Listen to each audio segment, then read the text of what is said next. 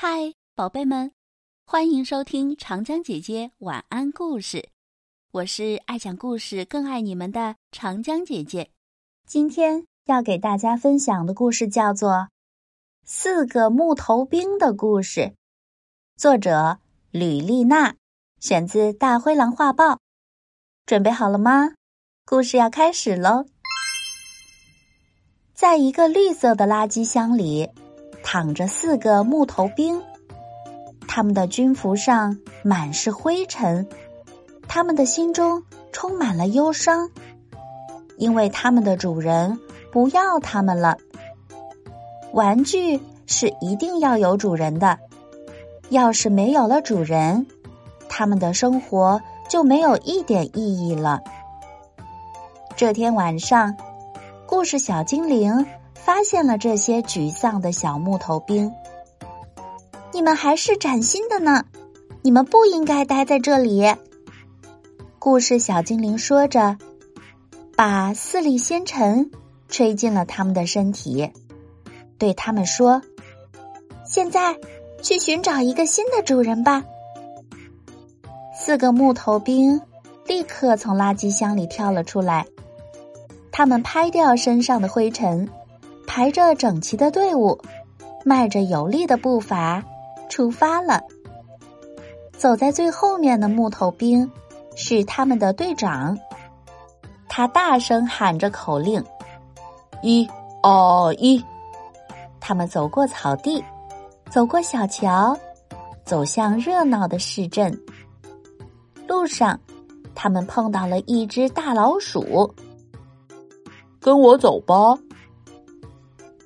大老鼠对木头兵们说：“我干活的时候，你们可以为我望风。”大老鼠所说的干活儿，就是偷东西，因为他是一个大盗贼。不，木头兵们当机立断，拒绝了他。他们憎恨盗贼，他们根本不愿意让一个盗贼当主人。四个木头兵把老鼠打跑了。后来，他们又碰到了一头驴子。跟我走吧，驴子对木头兵们说：“我会为你们准备一个温暖舒适的木头房间。”驴子所说的木头房间，其实是一只木头箱子。驴子喜欢收藏各种木头玩意儿。他把它们统统收藏在一个大木头箱子里。不，木头兵们毫不迟疑地说：“他们不愿意一辈子待在一个黑暗的木头箱子里。”接着，他们又碰到了一位年轻的妈妈。“跟我走吧。”年轻的妈妈说，“我的小宝贝会喜欢你们的。”年轻妈妈的小宝贝是个只有一岁大的婴儿，无论拿到什么东西，都会放在嘴巴里啃。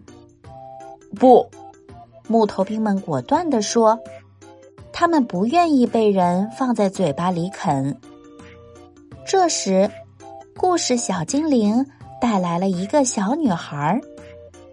跟我走吧，小女孩对木头兵们说。我有许多可爱的布娃娃，我很为他们担心，因为有几只大老鼠总想欺负他们，所以我想让你们保护他们。好极了，木头兵们说：“保护小姑娘，正是勇敢的士兵的责任。”一、二、一，前进，前进，前进！四个木头兵迈着整齐的步伐，跟在小女孩的后面回家。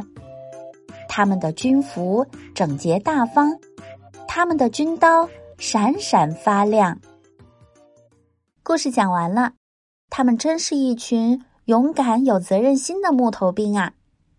今天的晚安故事就到这了，我是长江姐姐，拜拜。